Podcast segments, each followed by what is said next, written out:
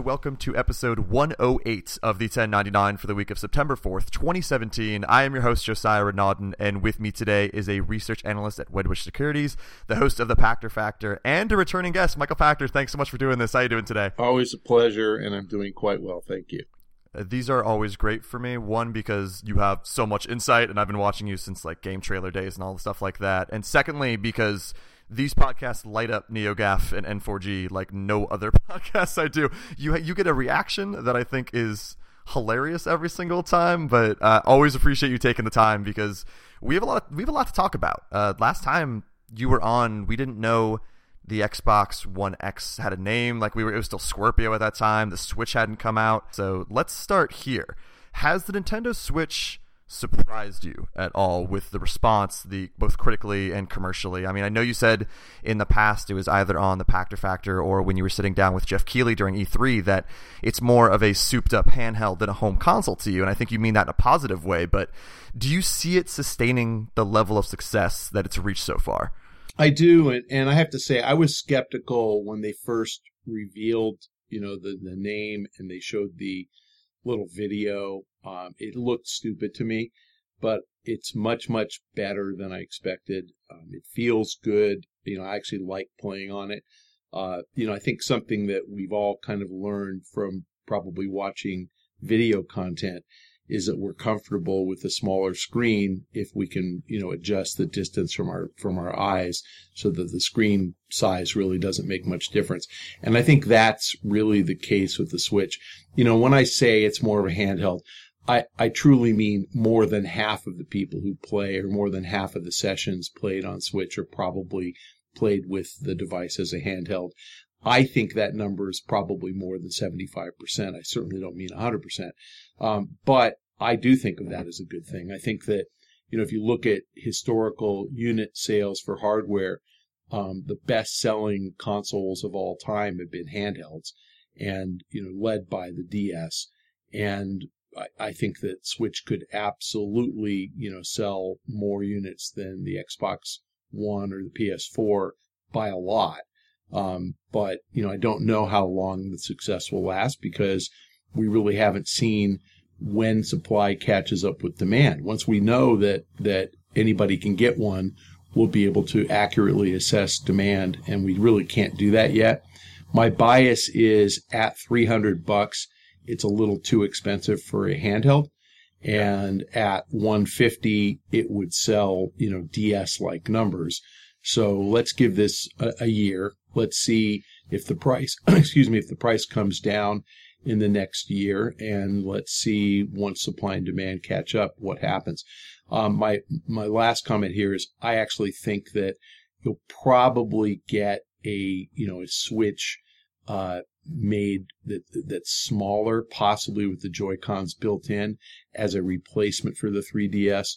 So maybe they'll call it a Switch Mini, but it'll have the same guts as the as the current Switch, and it'll look a lot more like a, a handheld, uh, true handheld with you know controllers built in on the sides. Yet will play all the same high quality games. So that that's probably where they're headed, and I think that that's actually pretty smart.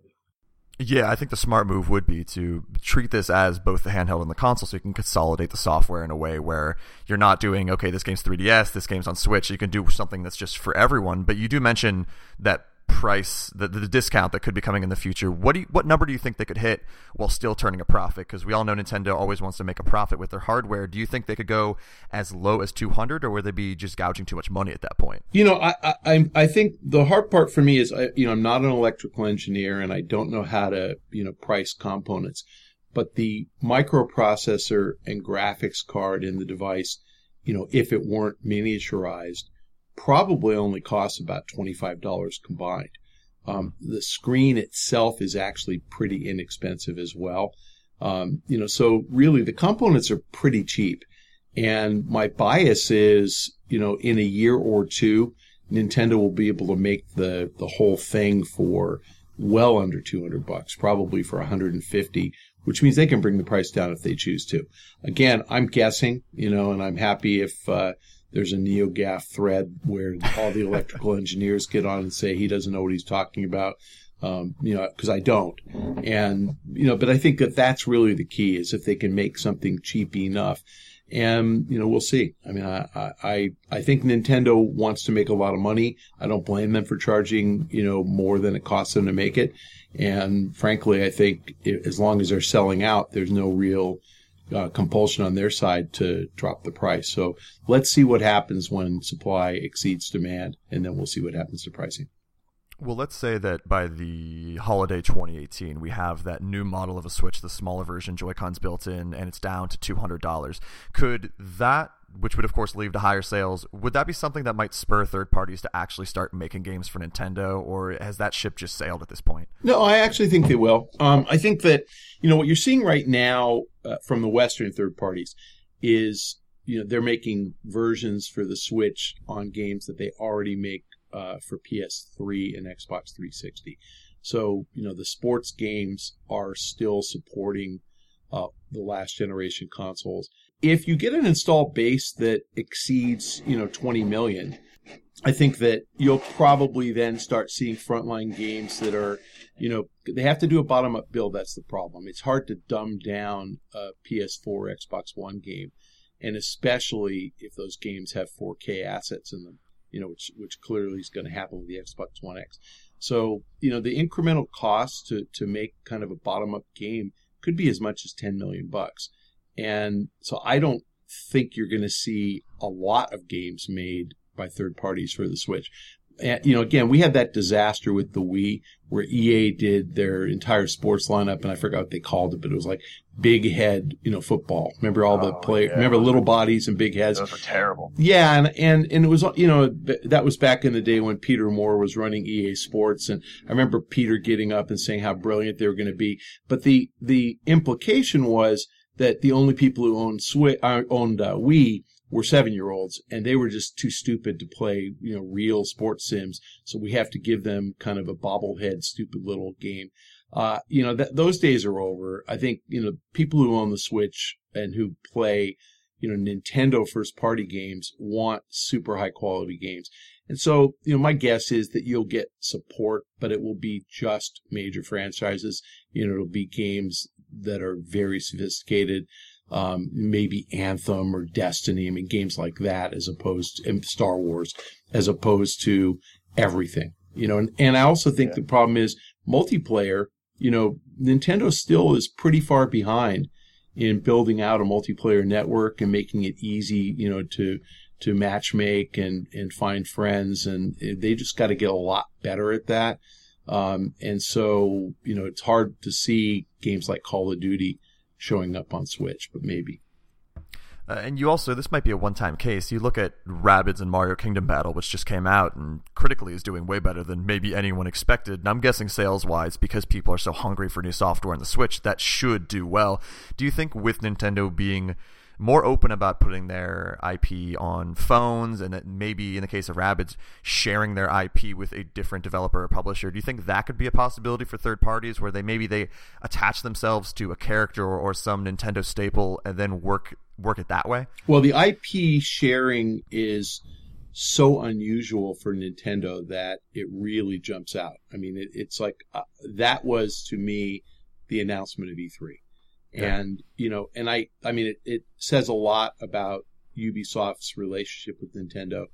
But yes, I think that if Nintendo were to encourage, you know, other games to have uh, Nintendo, you know, IP in them, I think you'd get a lot. Imagine Skylanders with Nintendo characters, which is totally doable. Um, you know, I think that you could. I mean, I actually think even games like Street Fighter you know, Street Fighter meets uh, Super Smash Brothers would be fun. Um, so yes, I do think you're going to get something. I mean, Lego Lego Mario World would be fun. I mean, there's oh, yeah. plenty of stuff you can do. Um, you know, what we won't get, unfortunately, is God of War with playable you know, Mario taking on Kratos or something. And we won't get Minecraft in Mario, which I think would be really great as well. Um, but yeah, I, I, I think there's a tremendous amount of, you know, potential for the Nintendo IP in the hands of really good, uh, you know, creative other people. And, you know, obviously it's important to make sure that there's not a Grand Theft Auto Mario edition or Red Dead Redemption Mario edition where there are, you know, uh, Princess Peach as a hooker or something. That yeah. probably wouldn't wouldn't play well. But I, you know, I, I actually truly do think that Nintendo showed how enlightened they are by licensing the, the Mario characters to uh, to Ubisoft for Rabbids. And yes, I agree. I mean, you know, it's funny. I had investors asking me the other day, "Is an 85 Metacritic score good enough?" And I'm like, "Are you kidding me?" Oh my uh, god! you know, other than Zelda or Mario titles, you know, anything like Yoshi or Pokemon or or uh, uh, Kirby, all those games are in the 80s. You know, so 80s are great, and uh, yes, I mean that that is actually significantly higher than I expected the score to be. So yes, I I think that game is uh, is going to do extremely well, and I think that its success will beget other collaborations by Nintendo and third parties. Yeah, I agree, and I didn't know investors are investors that invested in Metacritic scores because, like you said, anything in the 80s is good these days. Unless you're a numbered Uncharted game, like you said, a Zelda and the Mario, you're not hitting, you know, low to mid 90s. Is that something they really look at? They do. Uh, you know, it's funny. It, it's it's not that investors are so savvy. It's that notwithstanding how much NeoGAF loves to bitch about how, how badly I suck, most most of my competitors suck more. So, you know, you'll get some idiot newbie who's covering Ubisoft who will say, we're very disappointed in 85 review score for Rabbids. I mean, that, that just happens. And, you know, unfortunately for me, I guess this is fortunate, but um, unfortunately for investors, there's about 30 different analysts who cover the video game stocks, and about 15 of them have been doing so for less than two years. So you know, to to quote a, a very famous line from uh, from Game of Thrones, they know nothing. You know, it's like what what are you going to do? I mean, it's like I guess it's good for me. Um, so NeoGAF thinks I know nothing. They should start tracking some of my idiot competitors. and you you're the one who's still doing it, so you must be doing something right. Uh, way back in the day, uh, when you were doing a lot of videos for game trailers, I remember you did something about where the money goes when someone sells a $60 release. And it was something I really appreciated because it's one of those questions everyone has where it's like, how much does the publisher get? How much does the developer get? How much does a GameStop get? And that was a super useful video. Uh, can you explain to me and everyone listening why the hell Nintendo would be making getting the SNES Classic almost impossible? Is there an actual business reason you can put together why people need to be up at 3 a.m. in order to pre-order something, and then within a minute, pre-orders are already gone. Because I understand scarcity, but isn't this just leaving a massive amount of money on the table? Uh, yep, absolutely. I mean, a, a Super NES uh, classic probably costs literally ten bucks to make, maybe six. I mean, the, the chipset inside is just like a little ROM chip. It's, it's so cheap that, you know, I, I, I'd wager that packaging and shipping costs more than the box. I mean, than the actual device.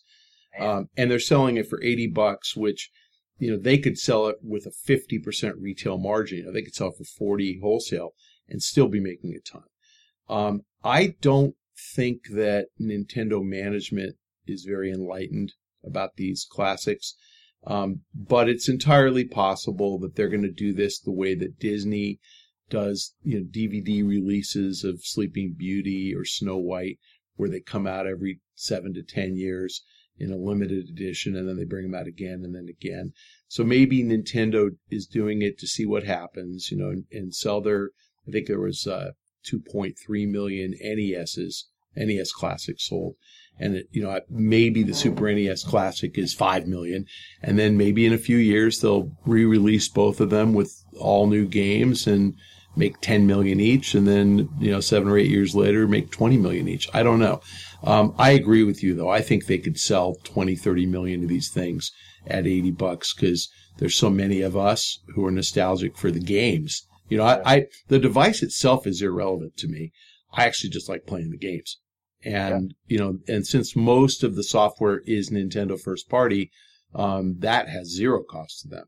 You know, so there are a few third party games on there. So they're paying a, a small royalty for some of those games. But, uh, they're, I, I honestly think that they're just kind of driving buzz. They're getting you and me to talk about it, you know, and, and we wouldn't be talking about it if everybody who wanted one could get one. We're talking about it because they're 200 bucks on eBay. Yeah, I mean, it seems like that's the case. I think it's like the degree of the scarcity that just confuses me. Where instead of five million, like if it was still ten, people would still struggle to get it. Wouldn't that be enough? I know even uh, I was listening to the Bill Simmons podcast, which is not a video game podcast in any capacity, but he was talking about when the NES Classic was coming out, how he couldn't get one, and how angry he was. So it's you're right. The nostalgia is there for people beyond our bubble to be interested in this thing, and I feel like it's funny. We start this podcast talking about an overpowered handheld and a classic 16-bit console more than the Xbox One. And like there's a reason I lead with that stuff because that's where the interest is right now. And you look at the Xbox One which is being touted as the most powerful thing around, but that's not that's not what's getting in the headlines outside of, you know, the games community. Uh, for you, the, I don't think the buzz is really rare, really there right now. So, what do you think Microsoft can actually do with the Xbox One X, this powerful console at the end of the year, to convince people they need this thing? Has anything happened at E3 or after E3 that convinced you that this thing could sell more than the the you know Super NES Classic? Uh, you should read my Twitter feed today. Um, I, have been kind of going at it today and this past few days. Um, I've been going at it with a bunch of uh, Xbox fanboys. Uh, I actually, about a week ago, used the term Xbot, and I had a bunch of them say, "Oh my God! Oh, you're so offensive." I, I mean, I haven't looked at NeoGAF in months, but there's probably a NeoGAF thread on that as well. Um, you know, and I like I, I, I say Xbot, meaning a dedicated fan in the Urban Dictionary sense of the term um, which is just the fanatical devotion to Microsoft. That's not a bad thing. I mean, that's just how people are. Um, in any case, uh, they seem convinced this thing's going to sell gajillions of units, you know, millions and millions and millions of units. Um, my bias is at 500 bucks, it's going to sell a million, you know, in November and December globally, and 800,000 of those are going to be to current Xbox One owners who, you know, either will have a second box or will trade in their box to the extent they can at GameStop. Um, so I don't think this thing is very much incremental to overall Xbox sales. I mean, Microsoft will count it as a sale, of course. Um, but I just don't get why a new consumer who doesn't have a console would buy an Xbox One X in, instead of an Xbox One S. Um, it, the Xbox One S is half the price. The answer, quick answer to that question is, well, if you have a 4K TV, of course. All right. So if you're one of the five or 10% of US households and half that number, you know, half that percentage of European households who have a 4K TV, sure, maybe you'll consider it. But, you know, we're just not there yet on 4K. And so there's really just no compelling reason to own one. Um, the reason people own them is the same reason I drive a Porsche. You know, I do because I can afford it and because there's something, you know, that's just cool and I, you know, braggy about it. I'm humble brag, right? Yep. Um, you know, there's something about it that I, it's a Porsche.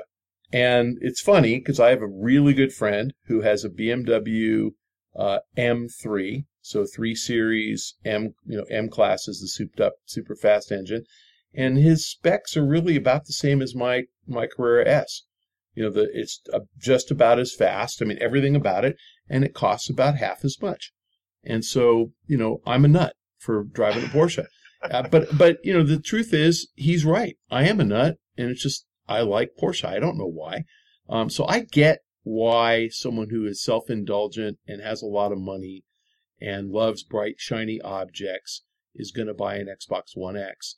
Um, but that's not everybody. I mean, everybody likes bright, shiny objects, and many gamers are self indulgent, but not all of them have money. So I personally think $500 is, is just a huge impediment. And because there is a close substitute with the Xbox One S, generally priced at 249 I mean, that, that's the discounted price, but they discount a lot. Um, and I think certainly it will be 249 holiday. I just don't see this thing selling that well, but I could be wrong. You know, we'll see.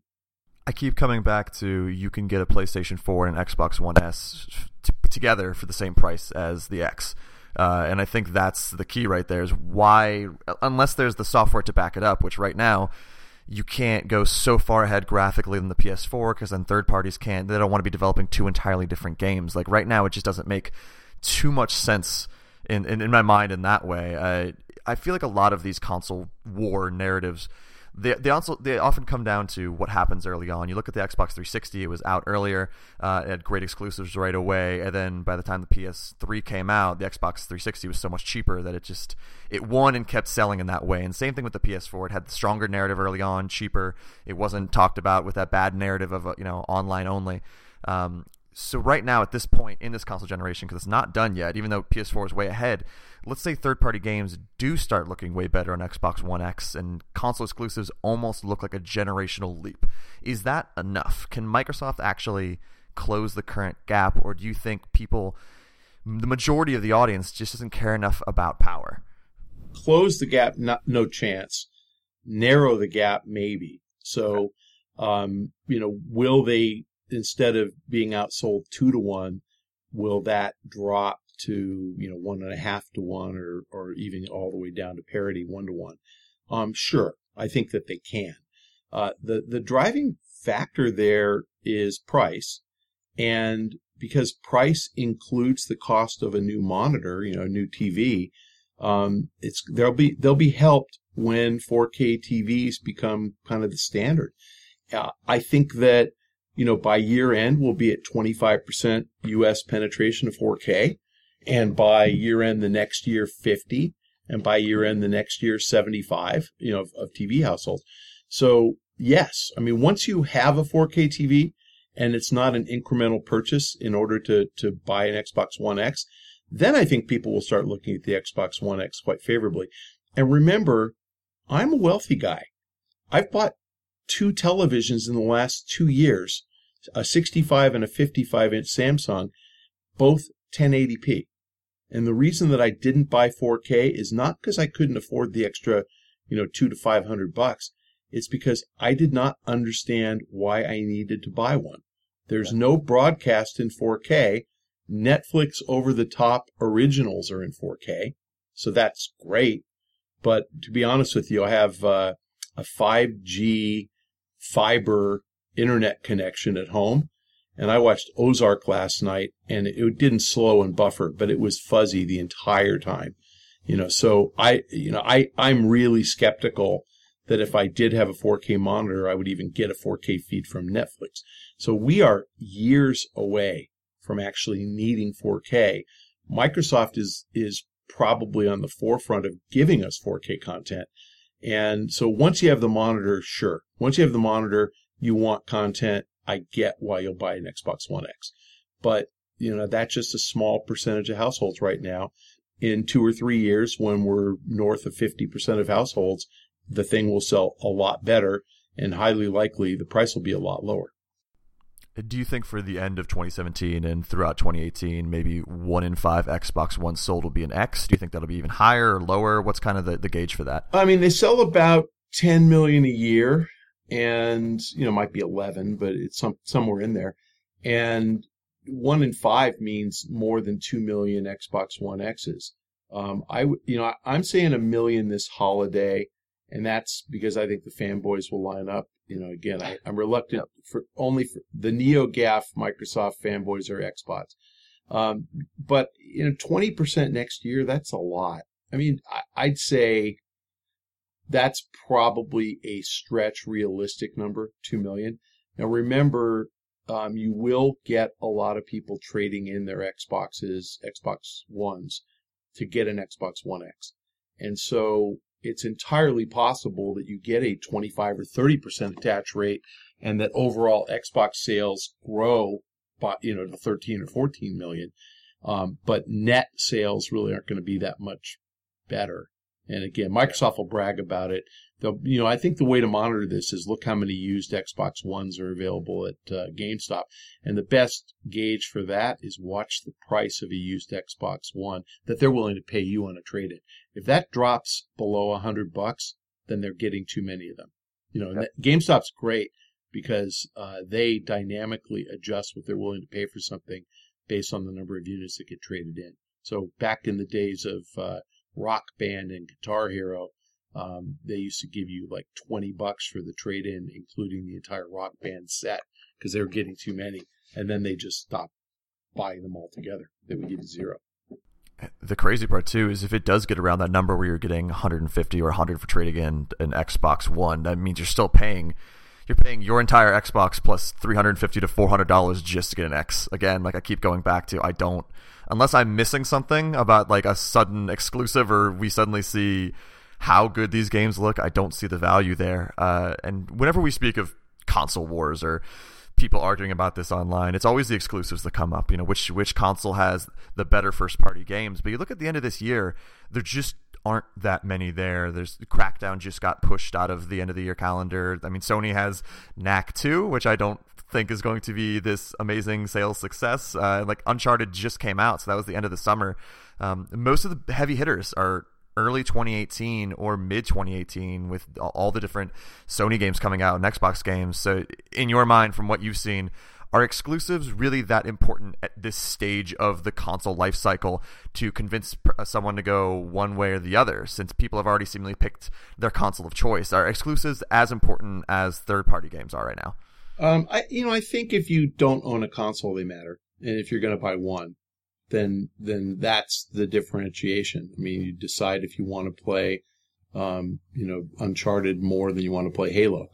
But you know, I think that where exclusives actually make a whole lot of sense is for the super hardcore gamer who wants to play everything, and so he will buy both a PlayStation and an Xbox, and you know that's where I think it gets kind of interesting. I mean, that's where uh, wealthy PS4 gamers who want to play everything might consider an Xbox One X.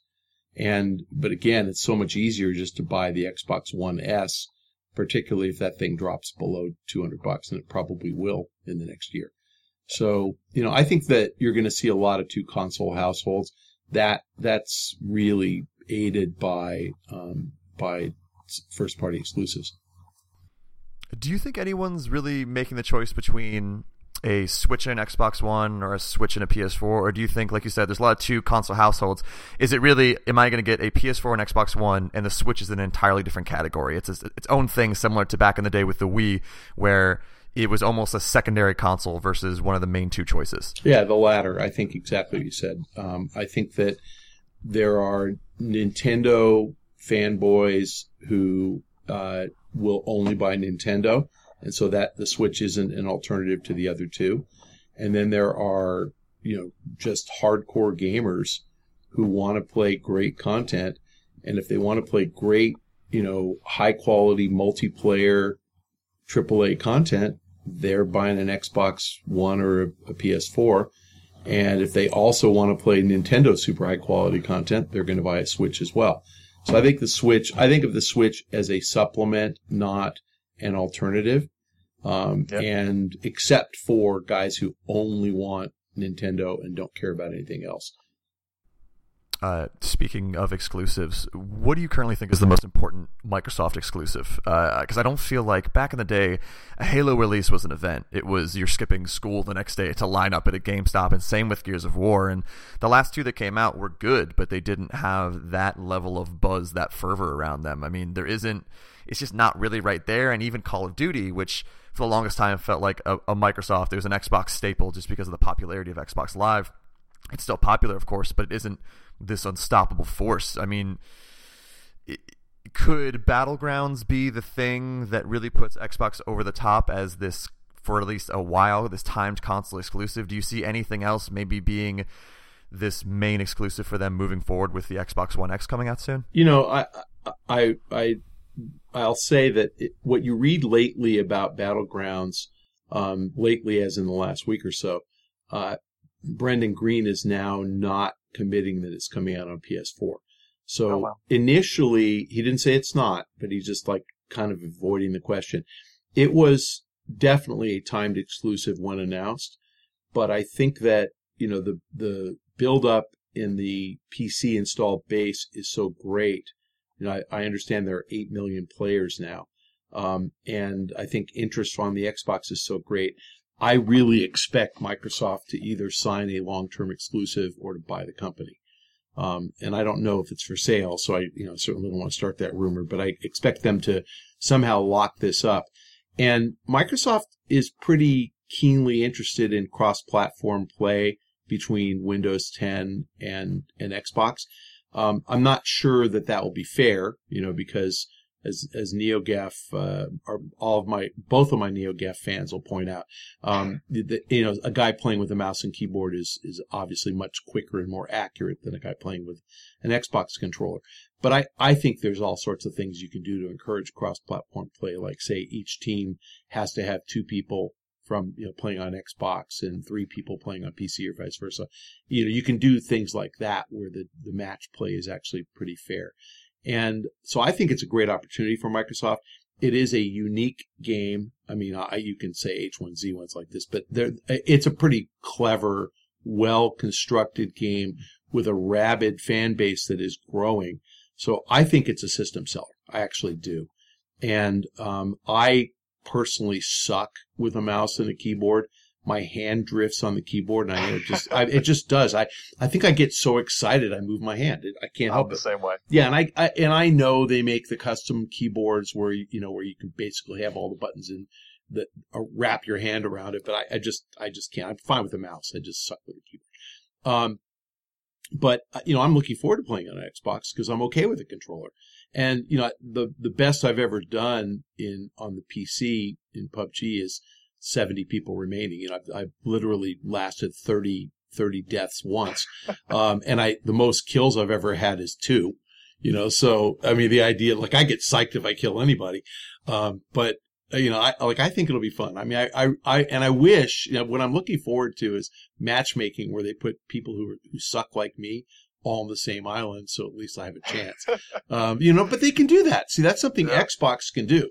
They can say, "Oh, Pachter, your gamer score is like 10." You know, we can we can put you up with a bunch of other newbies who just got a console this week, as opposed to putting you in there with everybody who's got eighty thousand, you know, points. Um, but you know, so I think, yeah, I think that's actually a big deal. I think that that is a system seller. I think that's going to get people totally psyched and you know look for other you know similar games like H1Z1 to end up being you know those kinds of exclusive as well. I think that there I think you're going to get a whole new generation of indie developers who are going after that market. That deathmatch is fun. People yeah. like it. Yeah, and it's it's so strange. I remember the E3 announcement for Battlegrounds on Xbox, and at the time I hadn't really played much Battlegrounds. So when I heard that, I'm like, are people really gonna be as excited about this game at the end of the year as they were at this point. And now I'm I'm obsessed with it. Like just every if I ever get a chicken dinner, it's the greatest thing. And there's you know eight million players, and like you said, that install base just keeps going up, up, and up. It, it seems like it could be. I mean, it's already the next big thing, but I don't know where the ceiling is right now. Even if Microsoft does let's say agree to a long-term partnership with them to keep it on Xbox and give them a big you know sack of money is that more money than you think they would get if it just went to PS4 because with that install base of the PlayStation 4 similar we were talking about Nintendo leaving money on the table. Would I think it's Bluehole as the developer would they be leaving money on the table even if they did accept a lot from Microsoft because they could just do so much more if they threw it on PlayStation 4 just remember that Minecraft sold to Microsoft for two and a half billion dollars. Sure. So uh, there's always an amount of money that a, a willing seller will take, and who cares if they leave money on the table if the if the number starts with a B? You know, did I mean, well, did Instagram leave money on the table when they sold to uh, Facebook for a billion dollars and they only had 30 million users? Well, the answer is they have 700 million users now, so they yeah. clearly left some money on the table. But I'm I'm pretty sure that those guys who sold for a billion dollars, Kevin uh, Systrom is the is the head guy. I'm pretty sure they're happy. Like they're yeah, content. they might be okay with that money. Yeah, so you know, I don't know the answer. I mean, you know, Microsoft uh, is probably willing to pay a lot, um, and as I said, the ex- exclusivity. They have eight million on PC. You know, so if you were just doing a financial model, you'd guess four million each on Xbox One and PS4.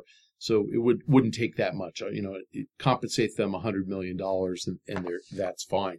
But my guess is Microsoft will want them to create all sorts of exclusive environments and change the you know change the landscape and constantly update the game and add weapons and add vehicles and just do cool stuff.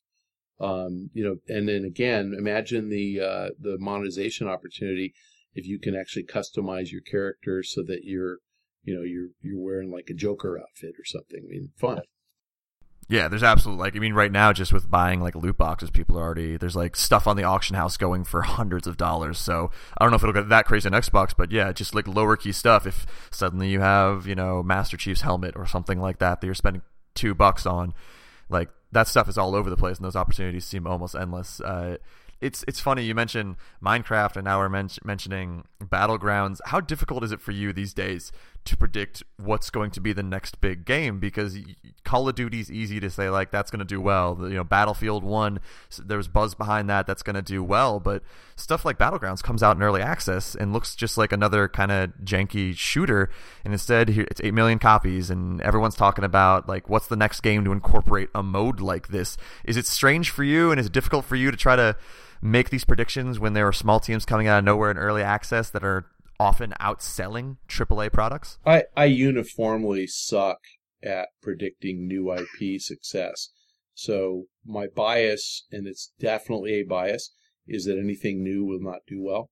So, you know, I, I look, I, I very famously in 2001 put out an estimate for Grand Theft Auto 3 which was a new IP. I mean, the old the old GTA on PlayStation One was you know a stupid little pixelated piece of crap. Um, I think it was a top-down, you know, racing game essentially. Um, you know, you run away from the cops. There's nothing to do. So the GTA 3, I predicted would do 325,000 units. So I correctly got within, you know, 99% of the actual number because it sold 32 million. Um, so no, I, I have no freaking clue on new IP. I can never figure it out. Um, I remember sitting down with Brandon Beck in LA at Riot, and he showed me League of Legends, and I said, "Wow, this just looks like StarCraft. Like I don't get it. You know, it was. I mean, it had the same feel, obviously different characters and stuff. And he's like, "No, no, no, Battle Arena. Everybody's going to want to play this." And I'm like, "Wow, are you wrong?" Um, I saw uh, Candy Crush in in beta, and I said it looks just like Bejeweled. You know, so again, I'm just a dumbass. Um, so no, like there's no freaking way that I, I will never give new IP credit because I just there's so much of it. You know where I, I love and respect Cliff Bleszinski, and I saw the Lawbreakers beta, and I'm like, oh my god, this thing's gonna be huge, and it's good, but it's not, you know, it's not huge, huge. Um, so, you know, I tend to give guys with a proven track record a lot of credit, uh, which means that I would have predicted, you know, gajillions of sales for all of David Jaffe's games post God of War, and that hasn't happened. Um, and I tend to give newbies no credit, eh, which means I would have never called Clash of Clans or, you know, or uh, Game of War, you know, because those were relatively newbie guys and not PUBG and and no I so no don't no one should ever listen to my predictions on new IP because my I have a system bias that says new guys are, are going to stay unknown. well, I mean, if you do have that bias toward proven series, do you think this year's Call of Duty going back to World War II after the success of Battlefield 1 do you think going back that way and getting away from the actual modern or even futuristic warfare will do well for it? Do you think it could kind of have a resurgence, or do you think we continue to see a downward trend for that series? I think it will be the best-selling Call of Duty to date. How's that? Wow. So, oh, that's that's yeah. headline. Now again, who knows? Let's say it comes out and it gets a 72 Metacritic, then clearly I'm wrong. If it gets an 88 or higher, I actually feel like it it could be the best selling one ever. Um, and the good news about the Sledgehammer team is they're pretty competent. Uh, they're pretty competent, and this game, for some reason, you know, who who knows, but it looks special to me. It looks like they just got it right. Um, I haven't actually heard a whole lot of feedback from the beta yet, but you know, the nice thing about those guys is that they're they're not running a beta as a marketing ploy they're actually going to take feedback from you know from players and modify the game if people have problems with it. So you know, I think they're a first-rate studio. Uh, I think they are great artists. They are great level designers. Um, they have a great franchise to work with. I think World War II, especially when you've got Nazis marching in Charlottesville, um, yeah. is actually kind of fun. I think that people are going to get into it. So I, I think this thing's going to absolutely kill it. But, uh, you know, I've, I've been wrong before. We'll see. Uh, the other one I want to get your opinion on is Anthem because BioWare's in a bit of a weird spot where that last Mass Effect didn't hit on all cylinders. You know, they're not making any DLC for it. Sales wise, didn't hit the marks a lot of people were expecting. Anthem is still pretty far off, but that E3 demo was impressive. Uh, anything similar to Destiny, I think, has a good shot because people seem very hungry for Destiny like games. Uh, do you have any prediction for where that will be? Do you think the BioWare brand has eroded at all, or do you think it, the game looks good enough that that shouldn't matter? Um, you know, they got Casey Hudson back, which I think is a big deal. Um, and he, he's really good. And, uh, you know, the, the people, the things I heard, you know, people were saying it's kind of Destiny on steroids. Um, so, you know, I think they'll get it right. The question really is, are they going after the same audience as Destiny, and is that audience limited to the size of the Destiny audience? So are they going to split it up? Um, I I think not. I think that they'll expand the audience. It'll probably hurt Destiny a little bit. Um, it's coming out, you know, about a year after. We don't know the date, but about a year after Destiny. So you know, so one would think that Destiny players, many of them will be ready to switch over and try something new if it gets you know the the high scores that we used to see from Bioware games, then yes, I think it has a, a good chance. But my my bias is the thing will sell six to eight million units as opposed to Destiny selling you know twelve to fourteen million. Um, so it'll be smaller, and I say that only because it's it's unknown, it's new IP. Bioware's had troubles in the last couple of you know years, and it's coming out after Destiny, so it's you know it's going to be hard to crack that that base. It really might just blow us away and be great and and perform extraordinarily well, but you know have to see the game first do you think Bioware would rather have Destiny 2 be a massive hit so that it continues to prove that these types of games are what people want? Or do you think they might hope that Destiny 2 misses the mark early on, similar to Destiny 1, and they can swoop in and take the audience who's looking for that kind of game? Yeah, you know, I, I, I mean, the size of the audience, the addressable market is so hard to gauge because, you know, Grand Theft Auto came out, what, four times, I guess? You know, GTA 3, San Andreas, or Vice City, San Andreas and GTA 4, and each time sold about 30, 35 million units. And so that, we, you know, we were convinced that was the size of the audience for that game.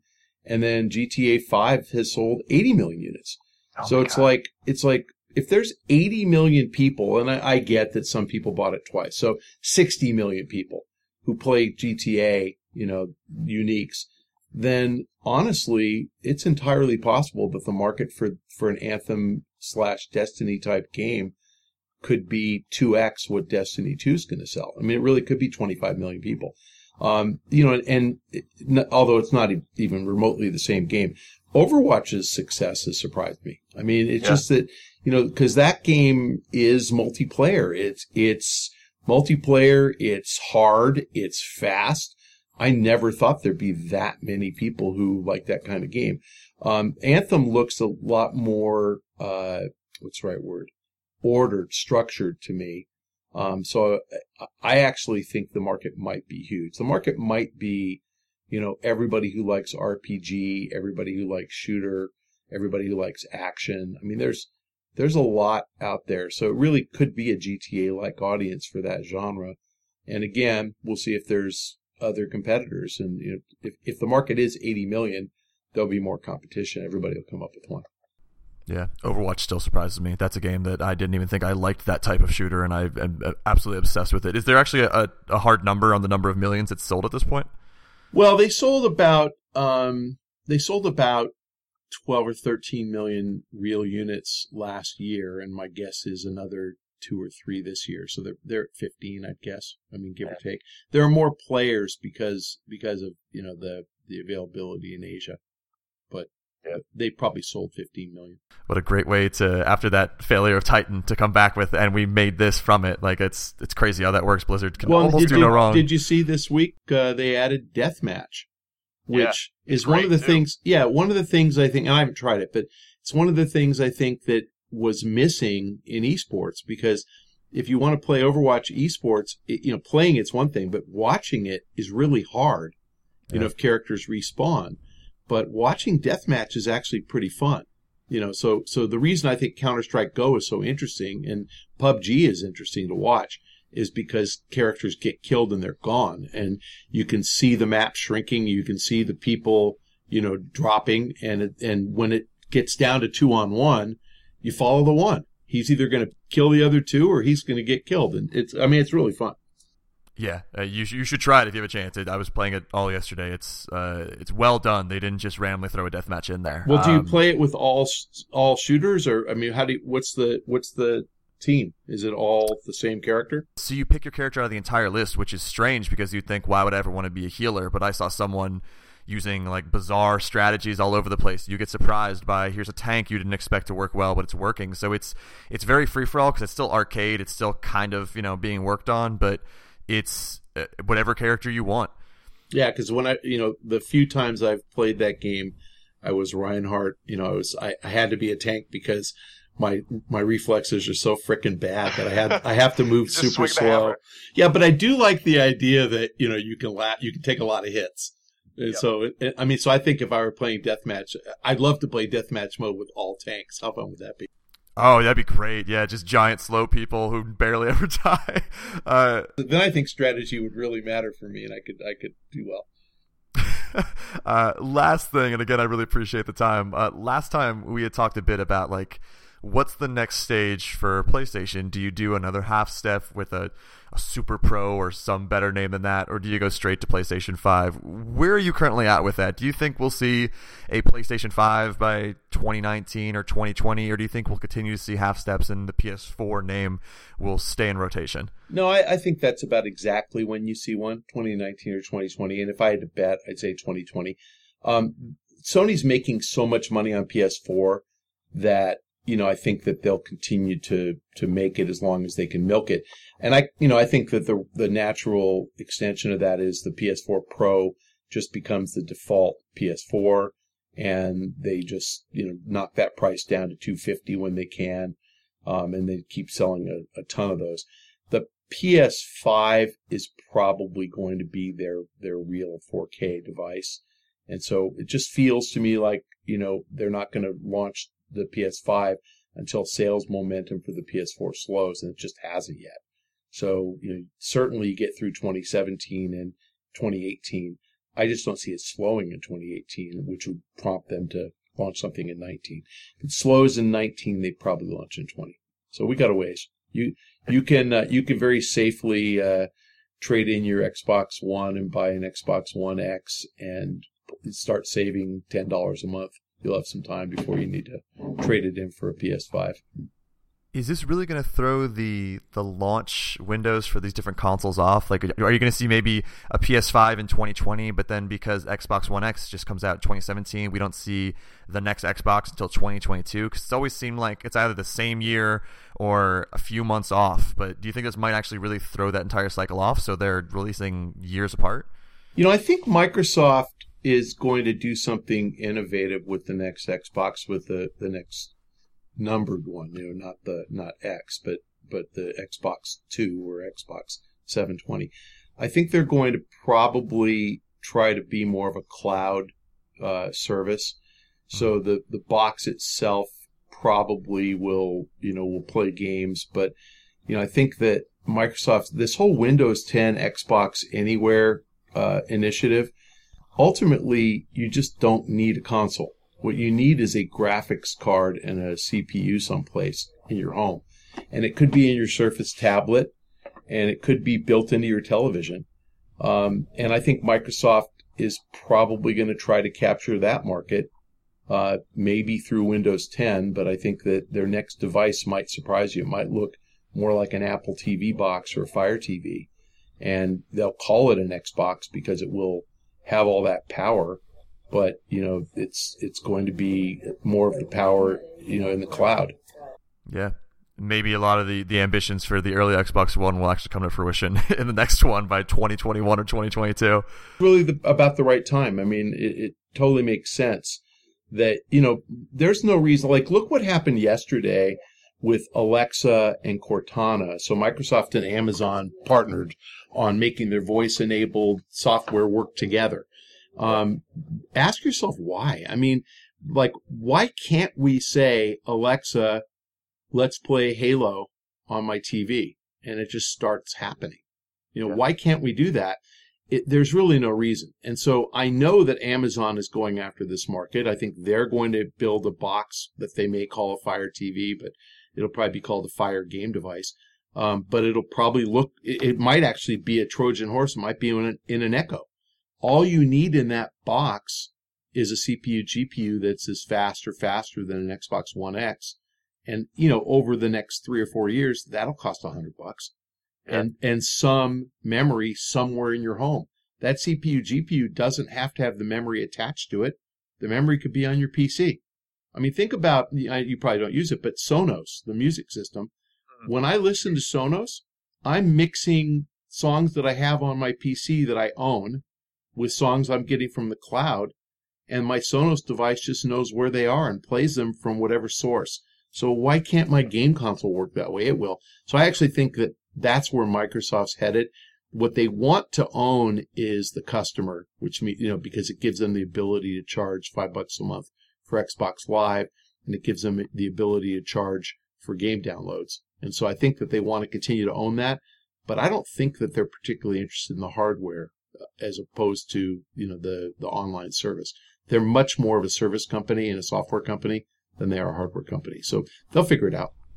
Yeah, I think you're right. You invest in the cloud, you invest in the customer, you worry less about the box that's by the TV at that point. It's it's connected in different ways with different devices. Uh, Michael, where can people find you on Twitter? And I know I think Sifted just went on Patreon. So uh, where can people find and support the Pachter Factor? Oh well, thank you. Um, well, Sifted is you know Sifted is a site that I have Pachter Factor on. Um, I don't get paid by them, but but uh, it's run by Shane Satterfield, who is a good friend, and I would love him to succeed. And he's not making a living right now, so he is launching on Patreon this weekend. So on Saturday, uh, September second.